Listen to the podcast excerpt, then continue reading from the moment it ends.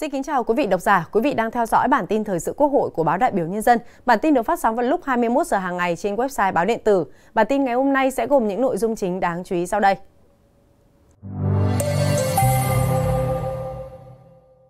Quốc hội thảo luận về tình hình kinh tế xã hội, ngân sách nhà nước. Chủ tịch nhóm nghị sĩ hữu nghị Việt Nam Brazil tiếp đại sứ Brazil tại Việt Nam.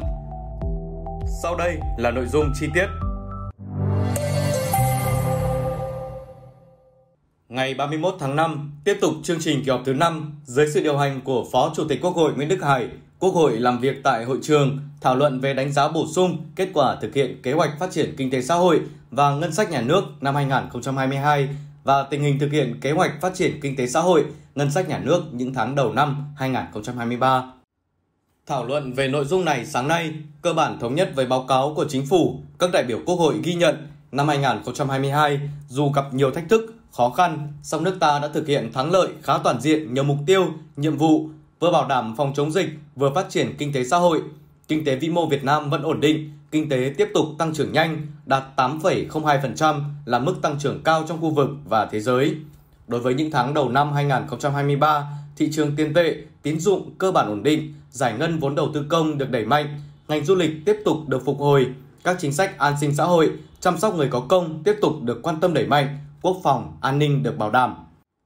Nhấn mạnh, biện pháp nhanh nhất, hiệu quả nhất và doanh nghiệp dễ hấp thụ nhất trong lúc này là dùng công cụ tài khóa để hỗ trợ trực tiếp doanh nghiệp. Các đại biểu Quốc hội cũng chỉ rõ, thời gian tới cần tập trung vào các giải pháp như giảm lãi suất ngân hàng, giảm tiền thuế đất, giảm thuế thu nhập doanh nghiệp, giảm, giãn, miễn lãi chậm nộp bảo hiểm xã hội. Trong phiên thảo luận chiều nay, 31 tháng 5, nhiều đại biểu Quốc hội đề nghị cần chỉ đạo quyết liệt việc giải ngân vốn đầu tư công, tháo gỡ vướng mắc, khó khăn trong việc thực hiện pháp luật về đầu tư theo phương thức đối tác công tư. Qua thảo luận, nhiều đại biểu Quốc hội tiếp tục bày tỏ sự quan ngại đối với tình trạng chậm trễ, y ạch trong giải ngân vốn đầu tư công và đề nghị chính phủ cần chỉ đạo quyết liệt việc giải ngân vốn đầu tư công cho dự án, chương trình mục tiêu quốc gia, nhất là các dự án trọng điểm như dự án xây dựng đường cao tốc Bắc Nam do tiến độ giải phóng mặt bằng không đồng đều, ảnh hưởng đến thi công chậm trễ, khó giải ngân theo kế hoạch. Đại biểu cũng kiến nghị cần khắc phục tình trạng vốn chờ công trình, quan tâm đến việc thu hút các nguồn vốn đầu tư theo phương thức xã hội hóa, có sự đóng góp của người dân.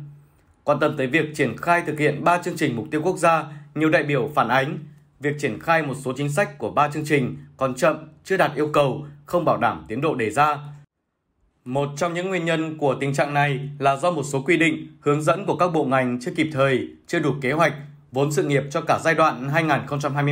2021-2025 của các chương trình chưa được Thủ tướng Chính phủ giao dẫn đến khó khăn cho các địa phương trong quá trình triển khai thực hiện giao vốn hàng năm có mặt chưa hợp lý.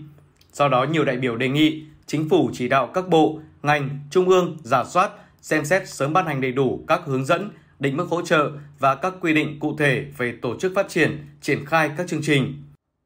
Cũng trong phiên thảo luận chiều nay, một số đại biểu Quốc hội đề nghị chính phủ giả soát, đánh giá có giải pháp tháo gỡ ngay điểm nghẽn trong việc thực hiện chính sách hỗ trợ lãi suất 2%, khơi thông dòng vốn phục hồi và phát triển kinh tế.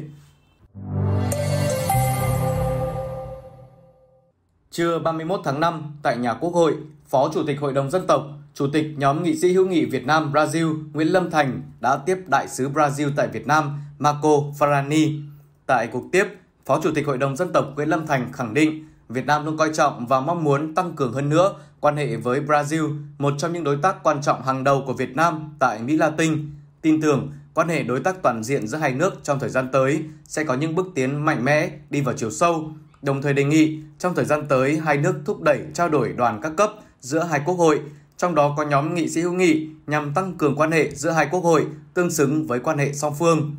Tại buổi tiếp, đại sứ Marco Farani cam kết sẽ tiếp tục là cầu nối thúc đẩy quan hệ tốt đẹp giữa hai nước nói chung, quốc hội hai nước nói riêng.